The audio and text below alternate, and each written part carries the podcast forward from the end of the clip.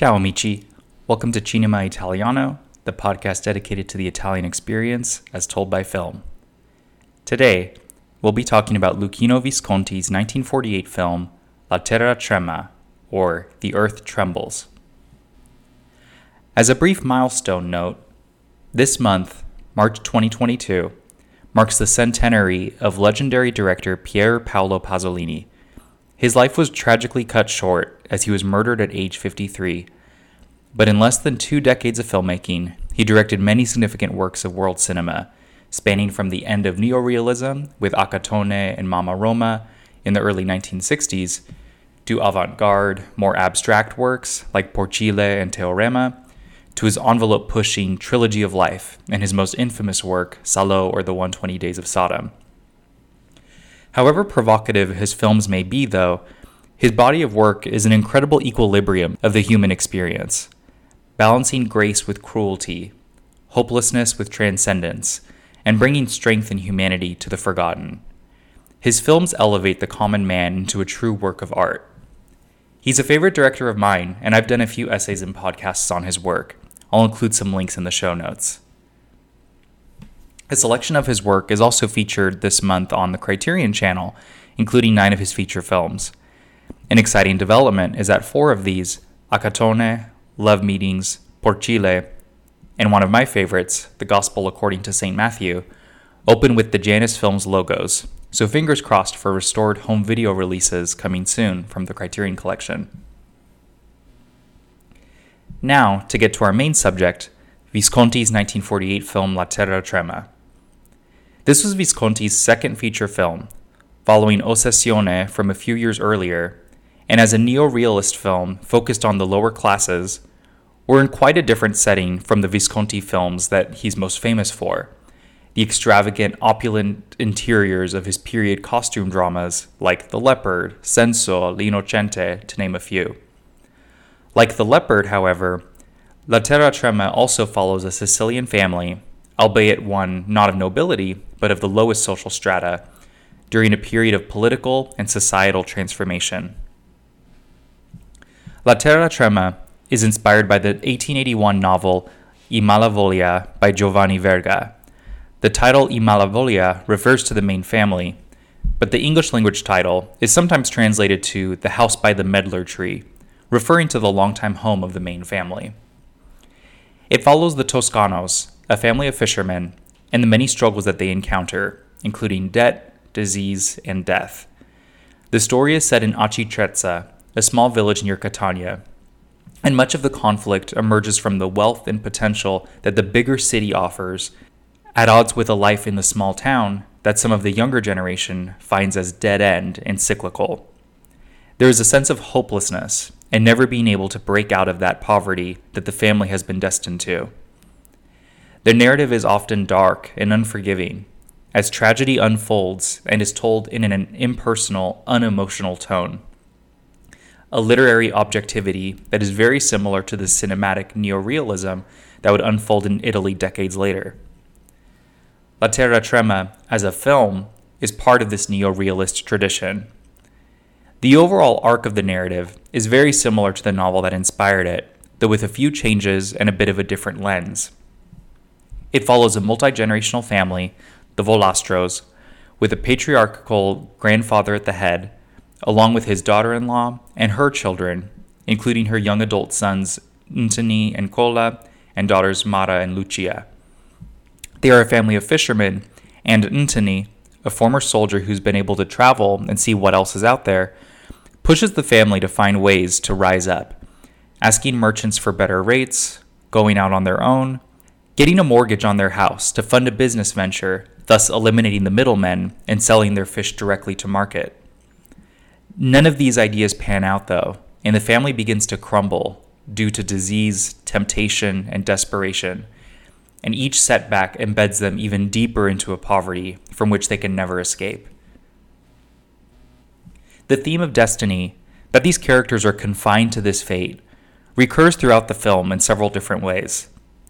The sheer rhythm of the storytelling, recurring images of the fishing boats leaving and returning to port, the sound of the church bells ringing, marking the schedule of the day, the ongoing buzz of the shouts of the fishermen and merchants haggling on the shore. There is a norm and an everyday constant way of life that started long before the action of the film begins and will continue long after.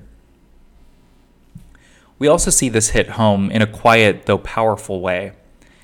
In sequences with the whole multi generational family, we see things like the grandsons and the grandfather all sleeping in the same cramped room. In a later scene, the community salts a big batch of anchovies all together, and we get quick edits jumping around the company joining in. From children to young women to old ladies, all taking part in this ritual.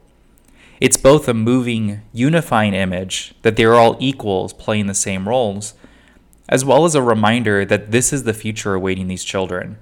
The spaces and roles that they occupy today will remain the same well into their old age. The routines and ongoing cycle of their lives is even embedded in the way that they speak. In particular, the family's grandfather, as well as Ntoni, speak in proverbs, commenting on each scenario with a sense of knowing and a tried and true wisdom from older generations to keep applying to today's problems. Later in the film, Ntoni gets fed up with his grandfather's proverbs, irritated that they don't work anymore. Ntoni's perspective is also a unique one as a former soldier who has been able to get out of Aci Trezza. Perhaps up to this point, no one has thought to question the norms that they so easily abide by. The growing divide between the older and newer generations is also paralleled by the political context that the film is set in, around 1947, shortly after World War II. The fascist regime officially ended in Italy in 1943, four years earlier, and elements of the fascist era linger on. At the end of the film, Ntoni is left with no other choice but to beg to join someone else's fishing company, and the merchant in charge, who's, of course, at a higher economic standing, is framed in an image with Mussolini's name printed on the wall behind him.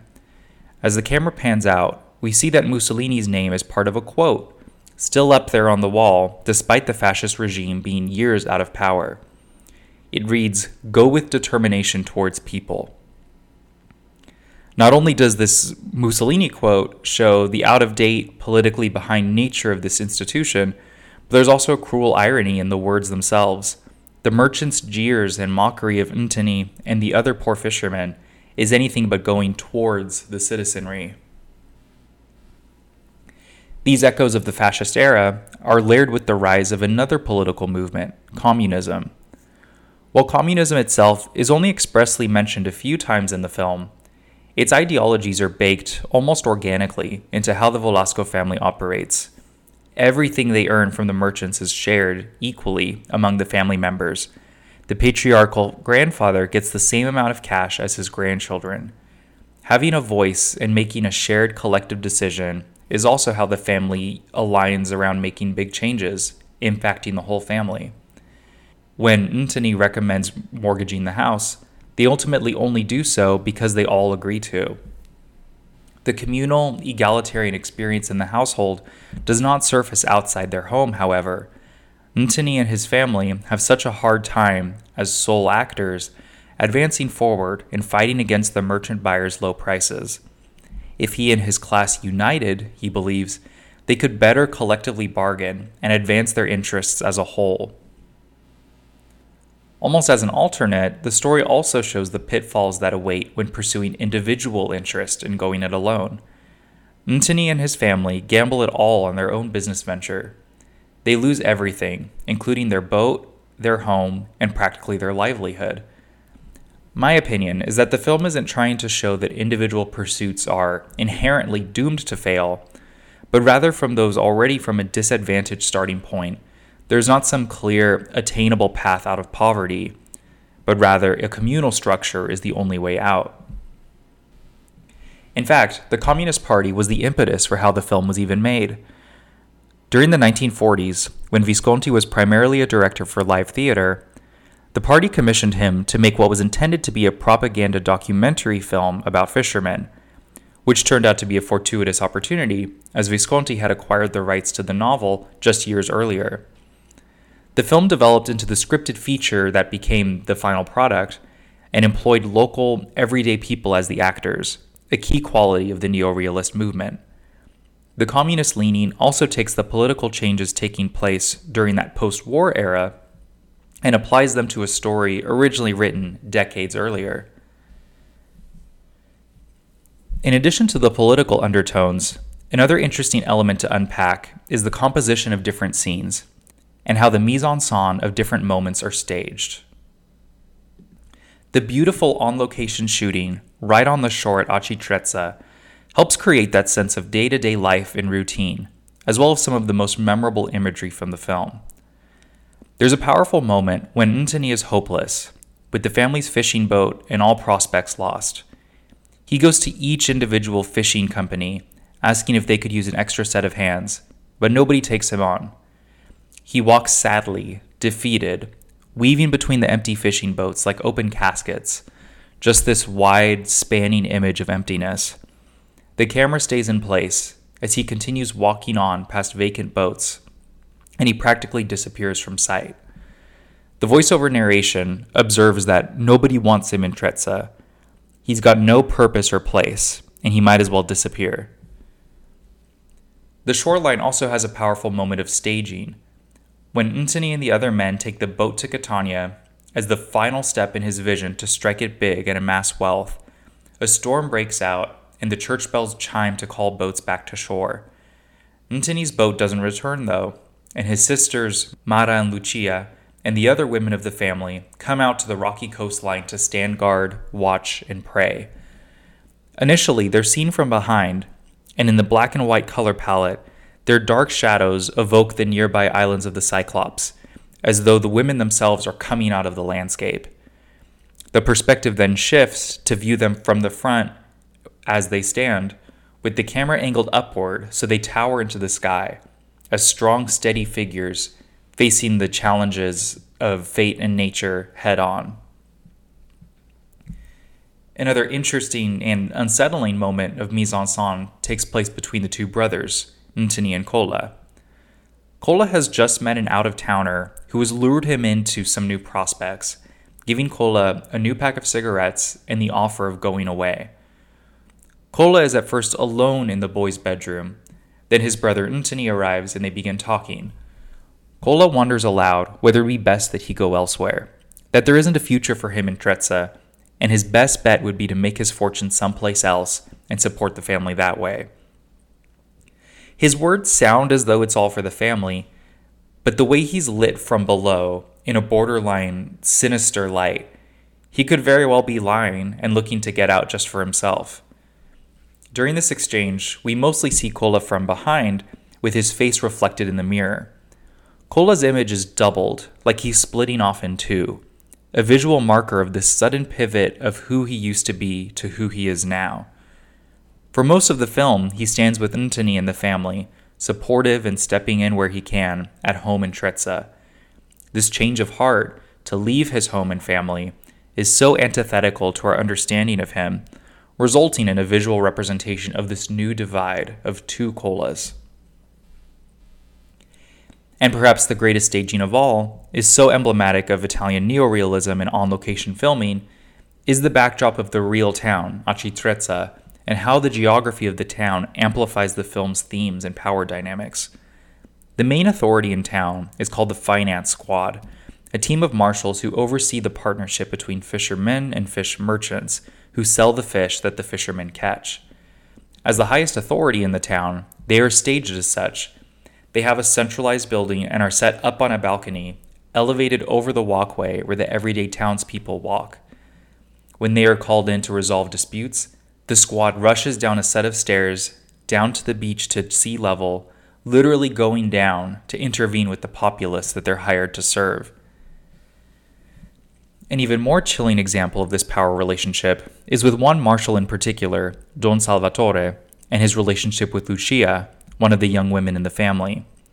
She has caught his attention, and he comes by their window, always smiling and speaking gently, but elevated higher than she is. From the camera's perspective, we're looking up at him and looking down at her. He is also a full grown adult, and she a teenager. He is in a position of authority, she in an impoverished family. His presence feels so predatory, even trying to woo Lucia with fine things like a silk handkerchief and jewelry, as though he were the witch from Snow White, luring her in. The setting of Aci Trezza, in particular its coastline, also plays into the economic gap between the fishermen and the fish merchants.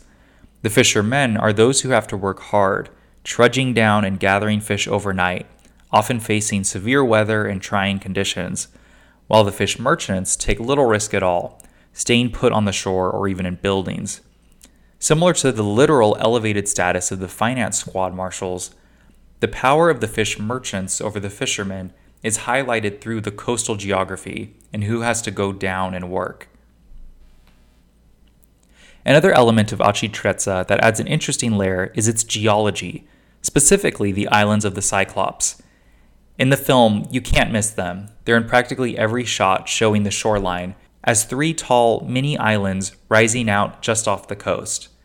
The mythological explanation behind these is that these were the stones that the Cyclops threw at Odysseus and his men in the Odyssey. The Cyclops, according to legend, lived at the nearby volcano Mount Etna, and Odysseus was passing by Sicily on his way through to the Strait of Messina between Sicily and mainland Italy. The site of a mythological event, of a giant cannibalistic creature striving to defeat a man just passing through, can certainly be taken as a parallel to the oppressive control the ruling class, the fish merchants, have over the fishermen. As the group with the upper hand and the advantage over the proletariat, the mythologizing of economic roles, equating the merchants with a monster and the workers as the hero, is certainly fitting for a story with the class struggle at its core. In fact, we see a sign with the name of the Fish Merchant Society, Ciclope Società Trasporto e Vendita Pesce, or Cyclops Society of Fish Transport and Sale, explicitly equating the merchants with the monster. If you visit Aci Trezza today, many things malls, sports clubs, hotels are named after the Cyclops and their geological marvel. Perhaps naming the Merchant Society with the Cyclops is another true to life neorealist touch, though it's hard not to associate this group, mostly portrayed as villainous and overbearing, with the monster namesake of their institution. I really enjoyed this movie from my very first viewing. I had just read the novel I Malavoglia, and it was neat to see how the characters and settings came to life on screen. Something interesting to point out is how much their time setting varies. The novel is from 1881, about 20 years after the unification of Italy, and the film is set in 1947, just after World War II. The underlying political situations are different at distinct moments in history, but the main story of a fishing family in crisis remains the same which is a sad reality that the cycle of poverty and inability to get an economic footing was still facing Sicilian fishing families 60 years after the novel was first published. This story also feels somewhat personal for me. Aci is literally one town over from where my family comes from, and that generation of immigrants from Sicily was also headed by a fisherman. This story, both as a book and as a film, is a powerful insight into what life there was like 140 years ago for the book and 70 years ago for the film.